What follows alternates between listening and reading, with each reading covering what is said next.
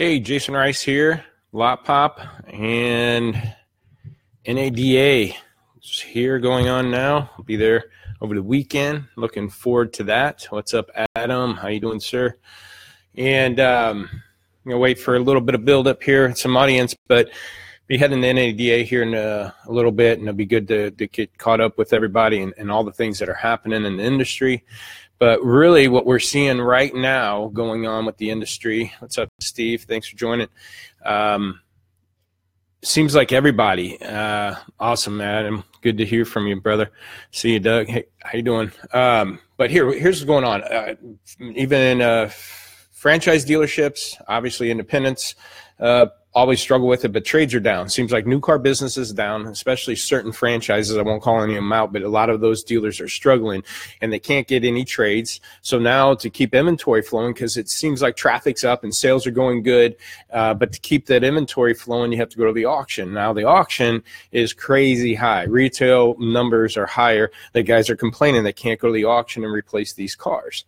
So now what? What do we got to do? Now, um, January, February, March, if you look at shopper counts online, we all know this tax season brings uh, a high peak of interest of shoppers and people buying cars.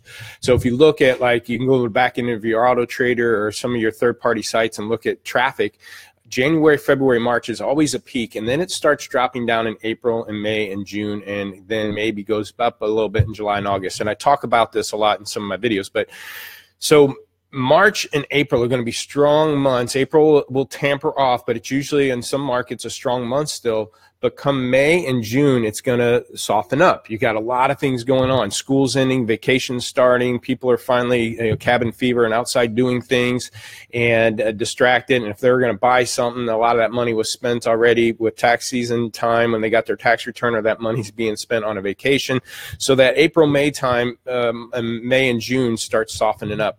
And so what I want to talk about is, you know, I've had some stores that be able right now have been able to ask a little bit more for their cars, but the only way that they were able to do that was the fact that, the one, they were clean. So they could risk it and ask a little bit more for their cars because they could also shift real fast because their inventory was clean. If the raising the prices a little bit would work. But any dealership that's struggling with age right now, you got to use these months that are traffic. There's traffic out there. Get rid of these cars, because if you're still holding on to some of these things and April and April going into May and June, uh, I think you're going to be hurting a little bit more in those months because it's slower, and then wholesale starts dropping off because things started tampering off.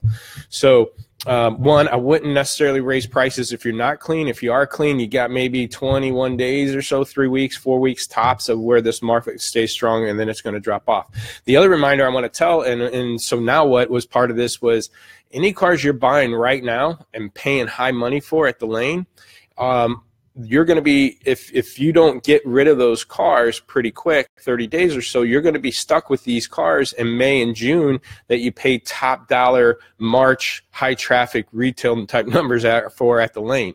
So basically my now what is, you've got to be clean with this inventory. If you're clean now, you can play around, see if you can ask a little bit more for your cars as the traffic's there, try to make some gross. If you're aged, use these months to clear out a lot of that stuff, because again, thirty, forty-five days from now, the market's going to be a little bit different. And, and, and what tends to be, now anything can change. You know, last year, wholesale values or wholesale levels were supposed to be really high and values are supposed to drop off, and that didn't happen, but we had hurricanes and taking cars out of the market and things like that that kind of threw things off. So what I'm talking about can change, but traditionally into April going into May and June, it lightens up.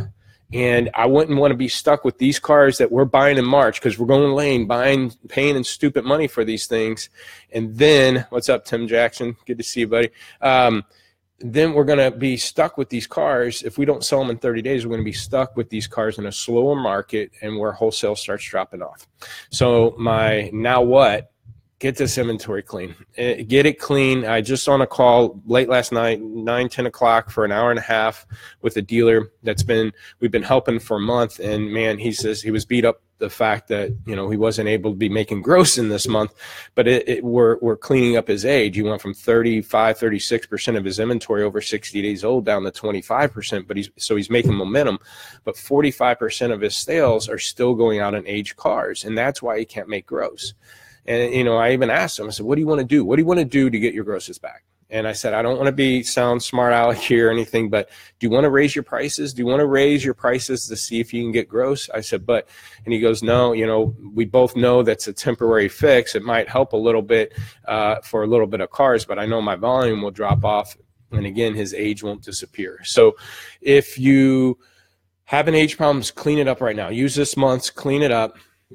You are going to have to go to the auction, pay a little bit more for cars, but don't mark them up too high. But if you're clean, you can play around a little bit, try to ask a little bit more, a little bit longer. But again, with good discipline, you can get out of those cars. But don't, anything you're buying right now, get on in the next thirty days, because you're not going to want to be holding on to these high dollar, high wholesale cars, wholesale value cars in April, into April, going May and June, and have these now sixty, seventy-year-old cars where you're slower market and the, and everything's starting to drop off because guys are getting competitive with their prices to get the traffic back.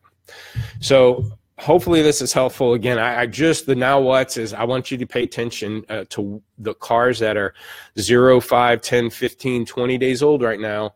Those are the cars, if you're not going to be selling soon, you'll be stuck with in May and June when it's a softer month. And so reconsider that, okay? And don't um, hold out just because the market's good for the next, and it has been for the last few days. But again, new cars dropping off, trades aren't there to be able, a lot of stores are struggling with trades.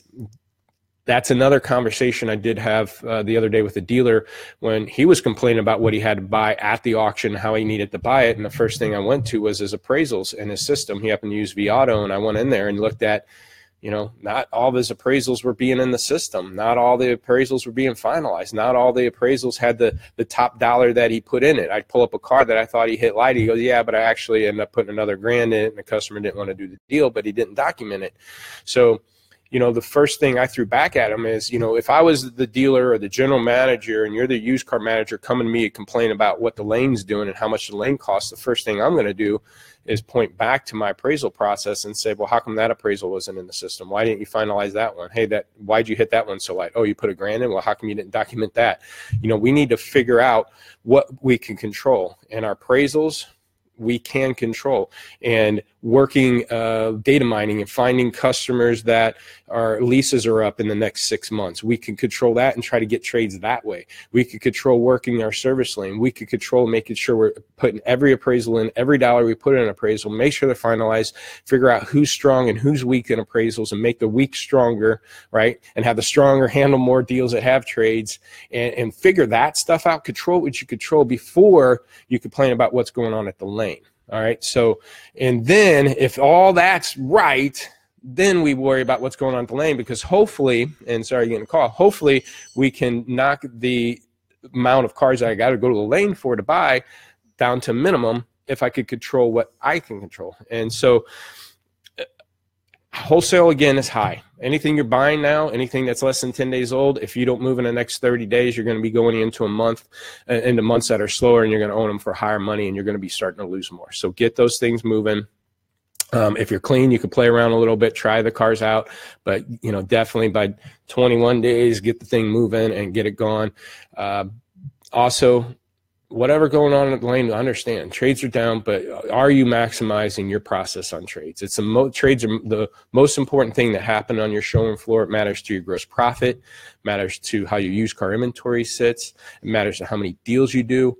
But yet most dealers won't track that. They'll tell you how many ups they had and how many phone calls they did, but you know, we're throwing hundreds of thousands of dollars on trade numbers and, and don't know what we did with that, those numbers. So again, I understand what's going on in the market, but look at yourself in the mirror, control what you could control, and then do what you got to do to buy some cars at the lane, and then make sure you got an exit strategy on thirty days on these cars. Hope this is helpful.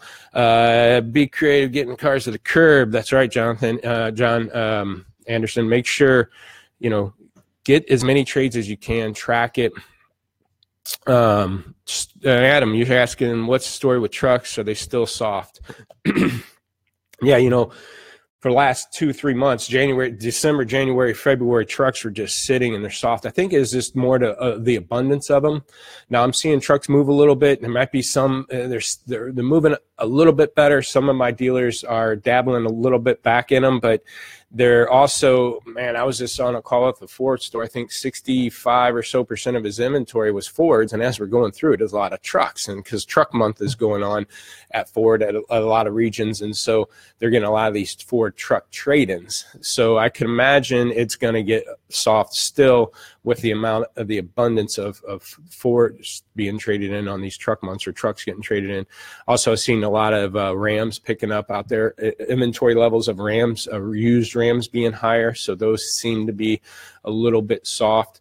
I mean, we can always sell a truck, a good truck, but they seem to sit around, and you have to price them pretty aggressive. And the dealer that hits those cars, those trucks sooner. Um, they also, when I look at percentage of margins on trucks, they're one of the slow, uh, lower margin spreads, meaning when a guy, between how they own it and what they sold it for, they typically run about eight percent spread, where I've seen in, uh, compact and intermediate cars running thirteen to twenty percent profit margins. Again, you think about a twelve grand car, if you made twelve hundred on it, you know, it's a ten percent profit margin, where if you made, you know, twelve or fifteen hundred on a thirty grand truck, obviously the money's not as profitable. So that's the other thing to take into consideration. Um, trucks are always nice, easy to sell, but sometimes you're not making as, you make a, a bigger profit sometimes, maybe you made two grand, but on a forty grand truck, it's not percentage wise as, as profitable as some of these other, other vehicles on your lot. But trucks are still a little soft, just because I think of the abundance of what's out there. But obviously S U V sales and trucks as a whole are are picking up versus the cars overall in the market, and where O E Ms and everybody's focusing. But again, I hope this is helpful. Uh, hopefully see some of your peeps at N A D A. We'll be heading out there. Um, give me a call, email, check out lot pop dot com if you want a free evaluation of your inventory and see how you're sitting. I love doing demos with dealerships on our services, because I, I don't necessarily, with the demos, I'd rather give dealers some tips on what they can do with or without our services. So again, if you fill out a free evaluation, um, obviously I want to do a demo of what we do, but you'll obviously walk away with things that you can apply today to help improve your operations without uh, even with or without our services. So hopefully this was helpful. See you guys later, and we'll talk next week. Thanks.